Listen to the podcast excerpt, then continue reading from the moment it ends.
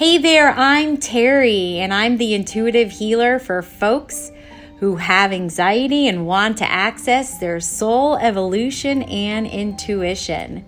There's more than meets the eye here as we chat and hang out in these episodes that have spiritual, esoteric, multidimensional, somatic, quantum techniques, tools, and tips to help you get unstuck and move you forward in your day to day life. So join me in discovering your path to help you clear anxiety of the past, align your energy to the present, and create your new future. Hey guys! How's that heart of yours? How's that wonderful, beautiful heart of yours, you spiritual empath, you? Believe it or not, this is the third time I'm trying to record this uh this little message here. I got into like this whole judgment phase and was like, why are you starting it off that way? And then I said, get out of it, Terrie. Just get out of it. Whatever, right? Like, if people don't want to listen or hear, they will turn you off. It's that simple, right? We get to stay in our own lane. We get to choose our own adventure. So I had a little bit of um, entanglement going on here. And I said, you know what, Terrie, stop you are having a judgment. you are having feelings, but you are not those feelings. So just record anyway. So here I am recording anyways, in spite of, right? Because we got to keep moving forward. The human part of us um, wants to stop out of fear or judgment or whatever. And ironically, this is nothing. or is it? I don't know. We'll see. Maybe it all comes together, right? The divine works in, in strange ways. But originally, I just wanted to come in here and just explain to you and share with you um, why meditation is important and kind of sort of what's going on in meditation. Because people have this idea of what meditation is supposed to be like. And in actuality, it is whatever it is for you, though there are functions of what it, you know, needs to be doing. But um, as, as, as someone who has anxiety, it might be really difficult for you to just sit still, right? And just be still, right?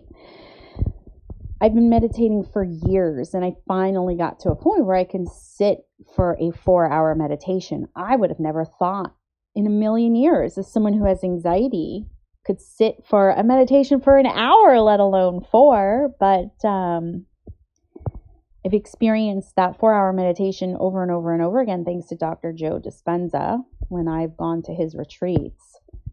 And it's amazing it's amazing. But when we're first sort of getting started with meditation or we're introduced to meditation, we we see these images or, or we watch these practices of people who are sort of sitting in a lotus position, maybe with certain hand mudras. I mean, we're watching these yogis or these monks do it, right? And they're silent, like they are just quiet and they can sit there for hours and hours and hours and hours, right?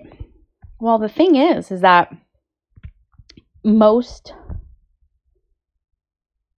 spiritual empaths who have anxiety can't do that.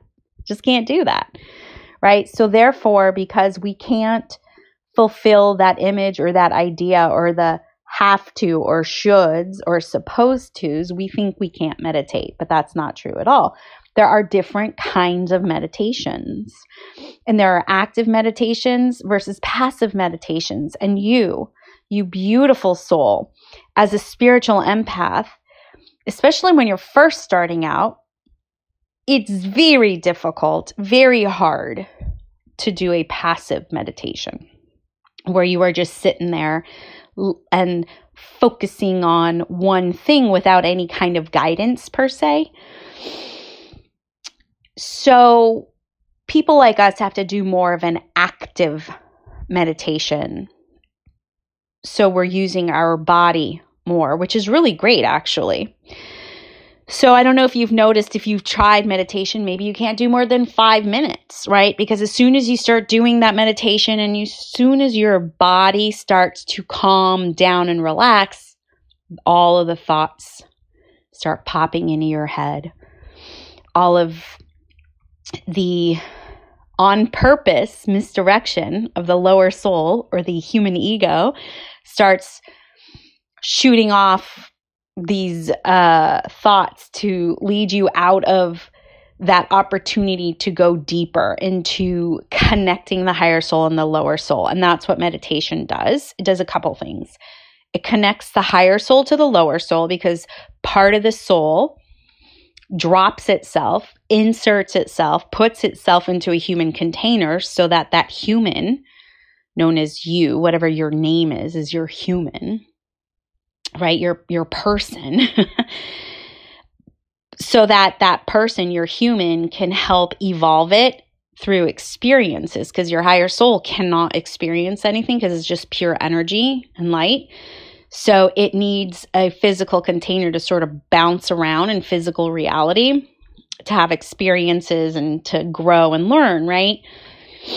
So when your human starts to calm down, like the body starts to calm down, there's still the mental body and the emotional body that starts to get stirred up.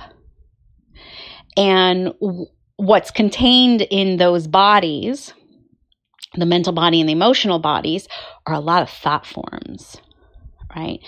Which are ideas, beliefs, tendencies, uh, concepts that we have been feeding throughout our entire life from the moment we were born into this world until this now moment, however old you are, right? So you've had experiences, those experiences have caused you to think, act, and behave and feel certain ways. And so, therefore, those thoughts and ideas you have fed with your energy by thinking them over and over and over and over again. So, that creates what's called thought forms. You can kind of think of thought forms as like entities or little beings if you want to go in a more paranormal, you know, um, way of thinking. So you have these like little entities, right? And they live in the auric field. So as soon as your physical body calms down, your mental body and your emotional body are awakened, I guess you can say, or we can say more accessible. Okay. And so they start becoming active. Those thought forms start to become active. And that's why you start having the thoughts that you have. And they're there to distract you. They are there to distract you from getting into that stillness or that quietness where the higher soul and the lower soul can connect which is what you want to be able to do, which is why you want to be able to meditate, is not just so that the body relaxes and calms down, but so that the line of communication, the open communication between the higher soul, which is hello there hanging out with the divine, can be dropping data and information into the mental body, which then drops into the emotional body, and then it goes into your physical body, right? So that's how you know you can your intuition kind of sort of works. In you know for for this conversation. Right? So so what anxiety is you've heard me say this over and over and over again is excess amount of energy in the body and it's also excess amount of energy in the mental and emotional bodies. So you have this uh, excess amount of energy that is activating triggering those thought forms. So those thought forms become your masters, right? Um, so you, as the higher soul, have to come online and go, no, sit, stay, right? So you have to train those thought forms, sit, stay, right? So that you can gain that access to the stillness right? So that when you have the stillness, you can receive the data and information, however that comes in. We're not going to talk about the different ways. Eh, it's another time. We're not going to talk about the different ways that information is going to come in. but just the fact that we can grant it access by taking control and saying, no, sit, stay. So, in other words, even though I'm going to have these, these thoughts pop into my head, even though these thought forms are going to activate even my physical body so that I have to, you know, twitch or that I'm moving or, you know, like, oh, I can't meditate. I can't do this. You got to go. No, sit, stay. You're going to do this. That's part of the training. So, if you really want to get good at meditation, you have to take control and charge over those thought forms because those thought forms are trying to survive. And what they know and they get is that whenever you have access to your higher soul, to the divine, they're going to be flushed out. That's the other part of meditation is that it flushes out these thought forms. And if you don't have those thought forms, oh my gosh, what does your life look like? right? So that's part of the transformation and the healing process. Right? So meditation is super important because it connects you, gives you that direct connection to the divine, and it flushes out these thought forms. And it allows you to get back to your true divine nature. It allows you to realize that you are actually a spiritual being having a human experience, not a human having spiritual experiences. Right? So you get to collect your energy. You get to reel in your energy. And that helps balance your human's energy. Right? So, meditation is super, super important. And there are different ways of doing it. Right? My, the, the technique that I uh, teach is called heart tapping because it brings heart and mind coherence together, which is a huge, huge ingredient for manifestation and materialization and for reaching your goals. And it teaches your body to calm down and relax while expanding the heart center, which is the largest electromagnetic field of the body. And when your heart is expanded, people can actually feel you before you approach them. So energetically speaking, when you have a big open heart, you have a tendency to be liked more, to be loved more, to be wanted to be around.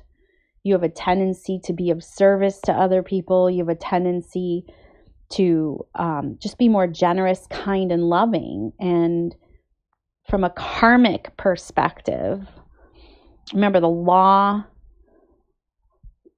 It's the law of um, why is this all of a sudden like all of a sudden I'm blanking. Well, it's karma, the law of cause and effect. There you go. Thank you guys. Law of cause and effect, right? If you're being more generous and you're being more kind and you're being more loving, guess what you're going to get back? More kind, more generosity, more lovingness, also known as abundance.